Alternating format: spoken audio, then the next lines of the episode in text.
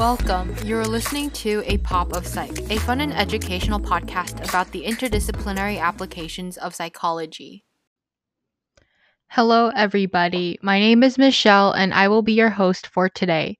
On the 14th episode of A Pop of Psych, I will be discussing the theories behind language acquisition, a topic that I personally find really fascinating as a bicultural bilingual. If you are also fascinated by polyglots or toddlers who pick up languages with great ease, then today's episode is one you don't want to miss. Just thinking about language and what it allows humans to do is really cool. Think about it. No other species, at least from what I know of in my bank of knowledge, can really express ideas through sentences and words.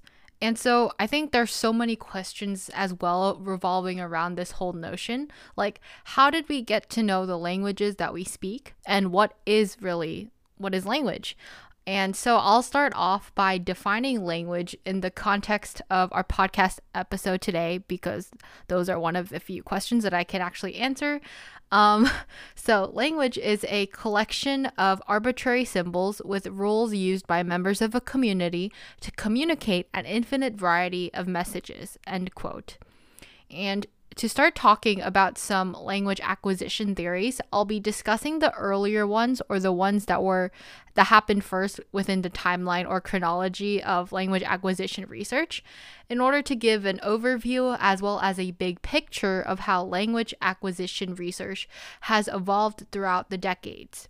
And to go off on a brief tangent, but I think slightly relevant, it's really interesting to also kind of think about how different experts and scholars and investigators and researchers interact with their own theories and thoughts because as I delve into these, you'll find that a lot of these ideas are contrasting, but when you think about them, like some of them make sense and could make sense in your head.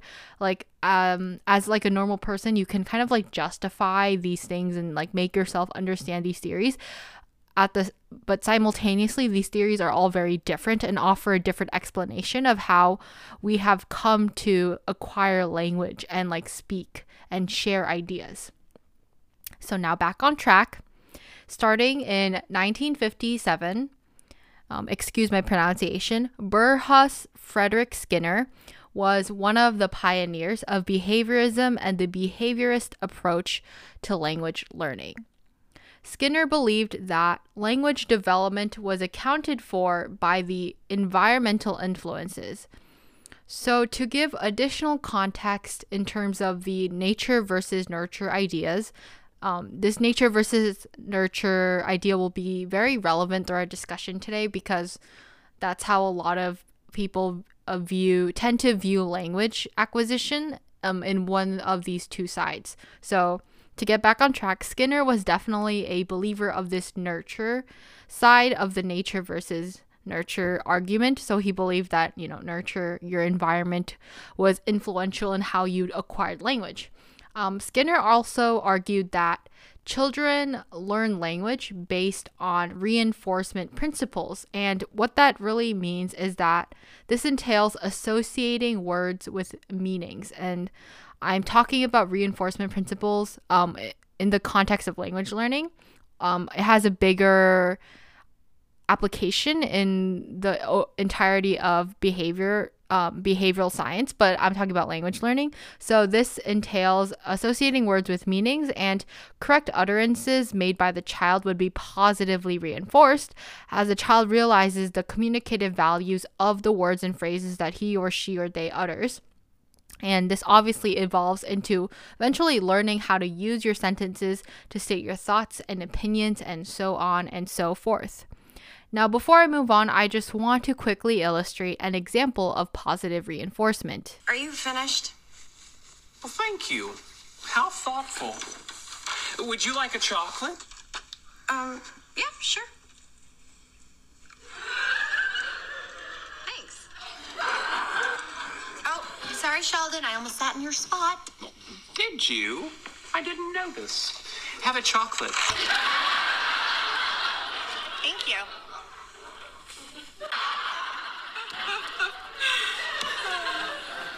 You're here a lot now.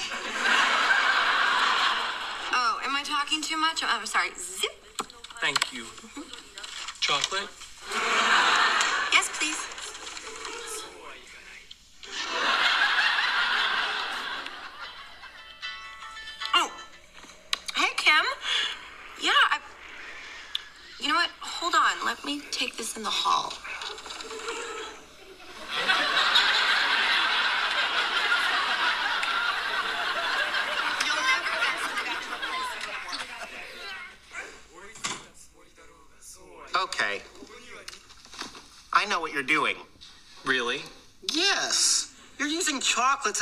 Reinforcement for what you consider correct behavior. Very Good. chocolate.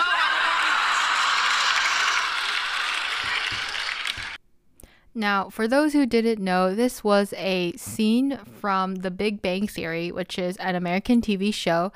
And this specific scene illustrates um, positive reinforcement, and a later clip also illustrates negative reinforcement.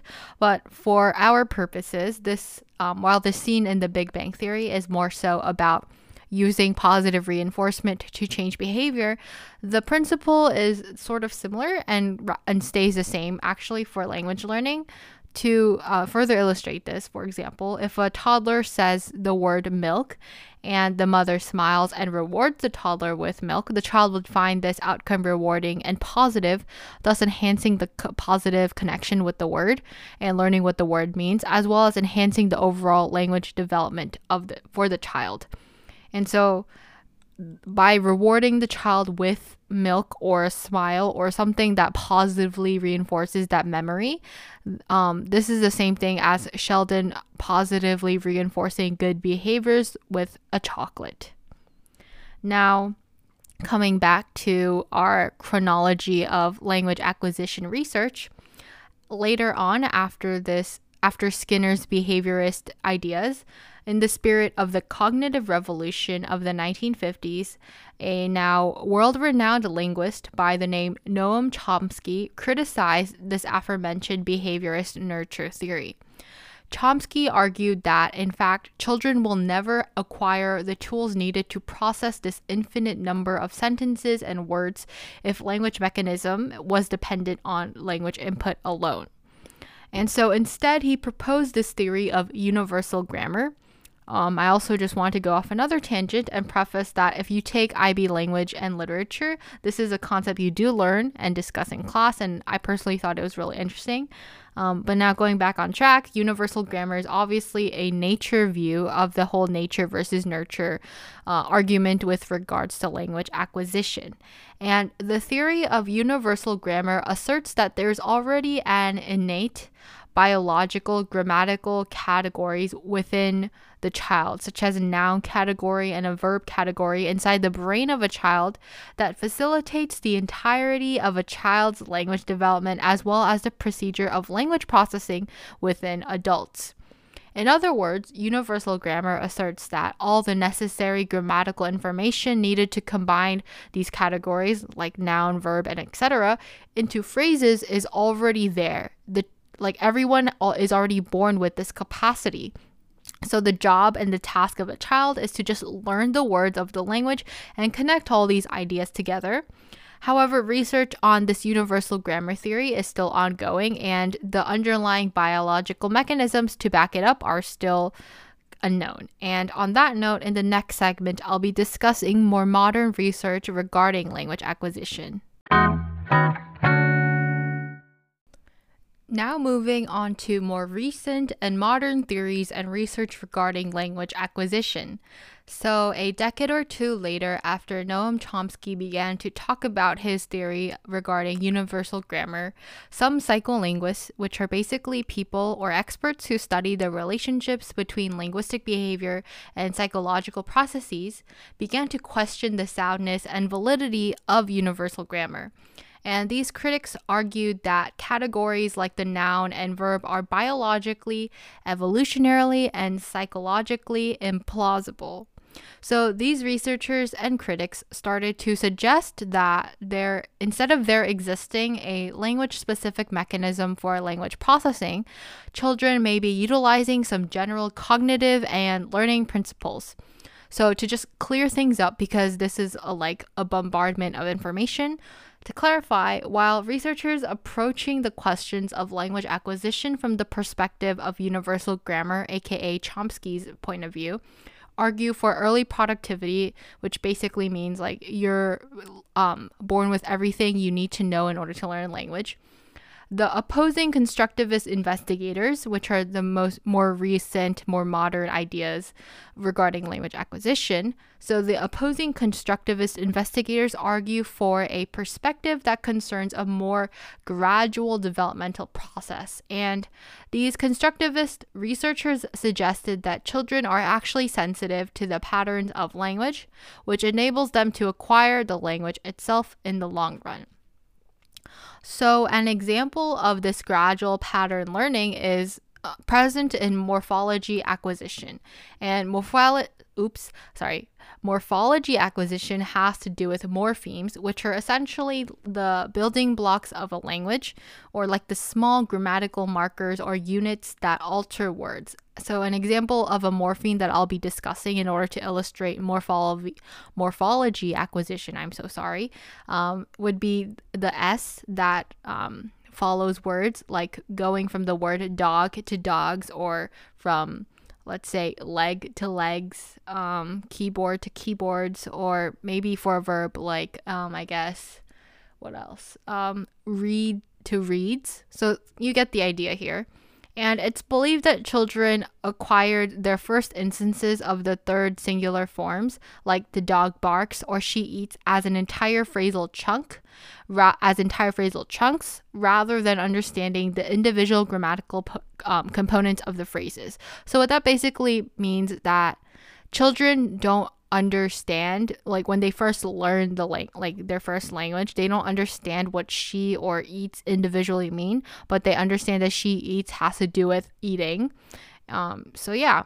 And eventually when a child hears a sufficient amount of these instances of this certain linguistic construction such as this third person singular verb that we have been discussing the child would start to detect patterns in the many utterances that have been heard and as a result of these repetitions and repeated examples, this specific child that we're talking about um, will eventually acquire the sophisticated language, sorry, sophisticated knowledge that in English, verbs must be marked with this S morpheme in the third singular form. So, to summarize things once more, because I know it's a lot of, I guess, technological vocabulary regarding linguistics and psycholinguistics. So, just to summarize things, basically, people who believe in universal grammar are still trying to research and prove their assertion that language is a demanding task.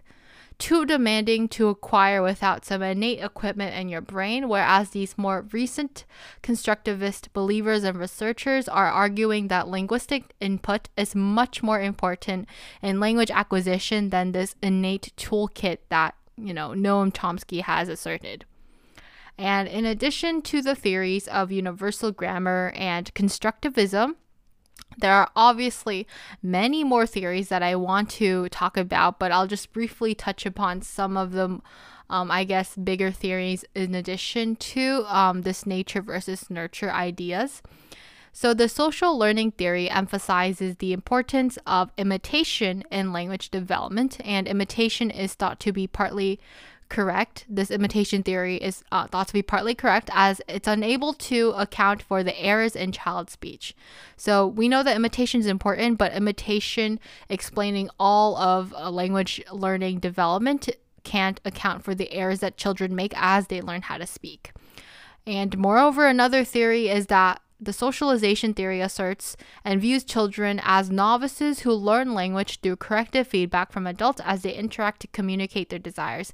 And this is basically saying that, you know, these social interactions eventually guide children through linguistic socialization and allow them to learn grammar and vocabulary through social interactions. And there are many more theories, so if you are interested, please make sure to head on to our website at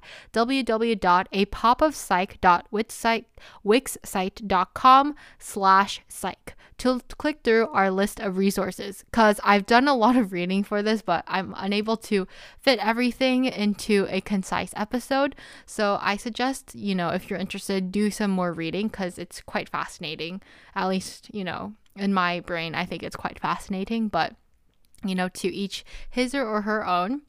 Um, nonetheless, the many questions about language acquisition still remain largely unanswered um, and some of the big questions that still are, you know, floating in the realm of language acquisition research include, you know, what is the exact biological and psychological process that transforms a child's utterances into a grammatically correct form of speech? And how much does a child need to be exposed to a language to achieve an adult like state of fluency?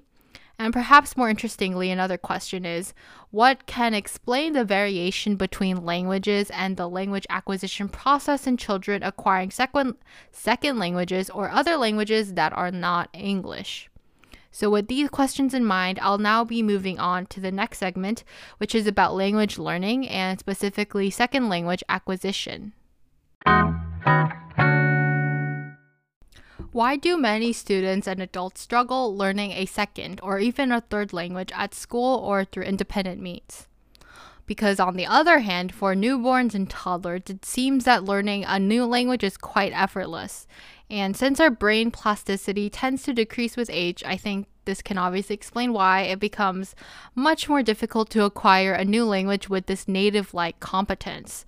So, in the context of speak, uh, sorry, uh, picking up a second language for monolinguals or perhaps a third language even for bicultural bilinguals, which is the case for many immigrants or 1.5 or second generation hyphenated Americans, aka you know Korean Americans, Japanese Americans, Chinese Americans um, Vietnamese Americans, etc., etc., the context of learning this extra language depends on your native language or languages, as your brain has been pre configured to recognize and produce that particular language or languages.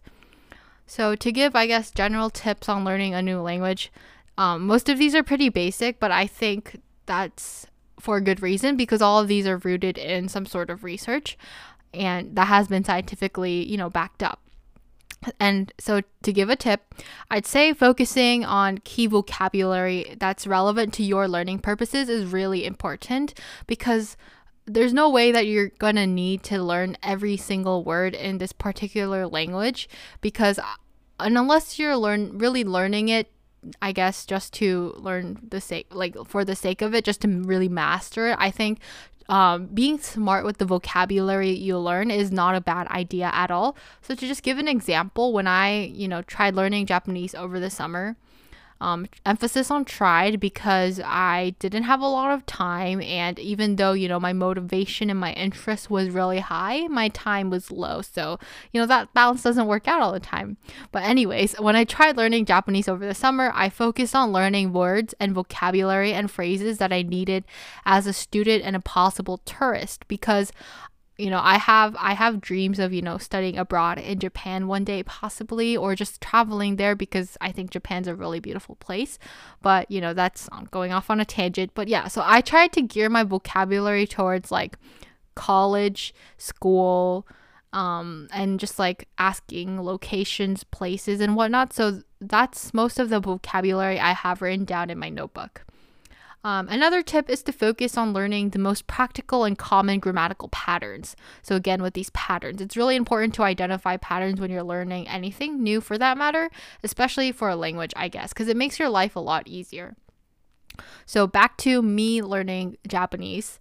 Um, since I speak Korean as well, because I'm Korean American and I grew up speaking Korean as a Korean American, which means I'm also bicultural bilingual. I have some command over Korean grammar.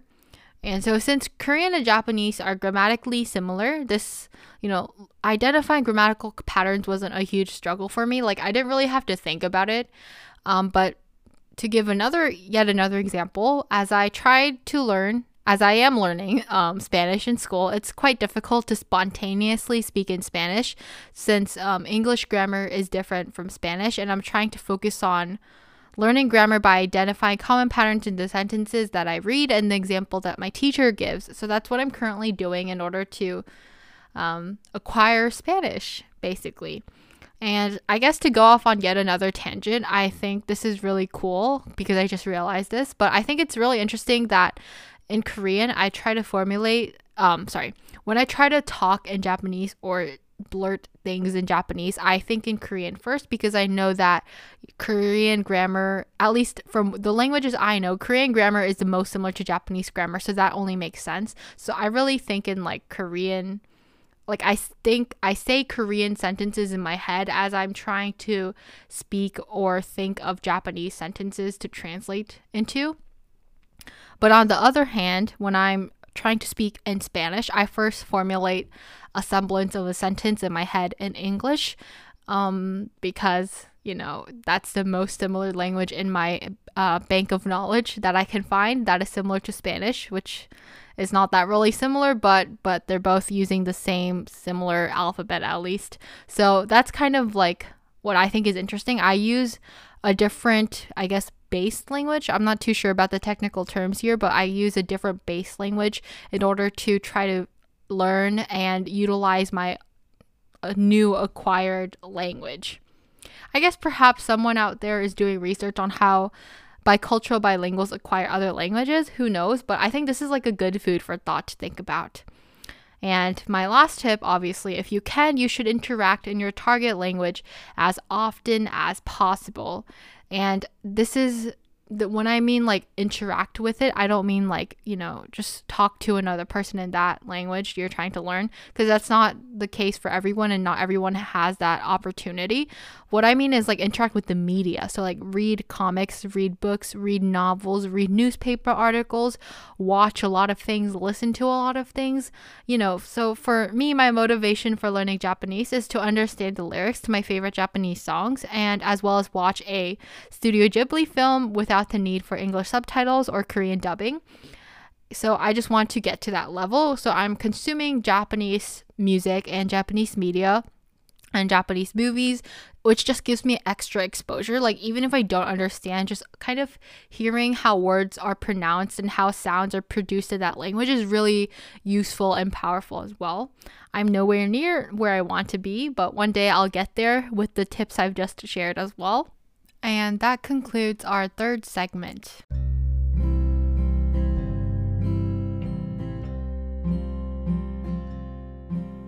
You have reached the outro. In this episode, I discussed many language acquisition theories as well as some general tips and ponderings regarding language learning. And as usual, please feel free to send in audio messages or requests through our Anchor link. It's a great way to interact with us, and we'd love to hear about your thoughts and opinions. And thank you for listening, and we'll be back soon with another engaging episode within the next two weeks.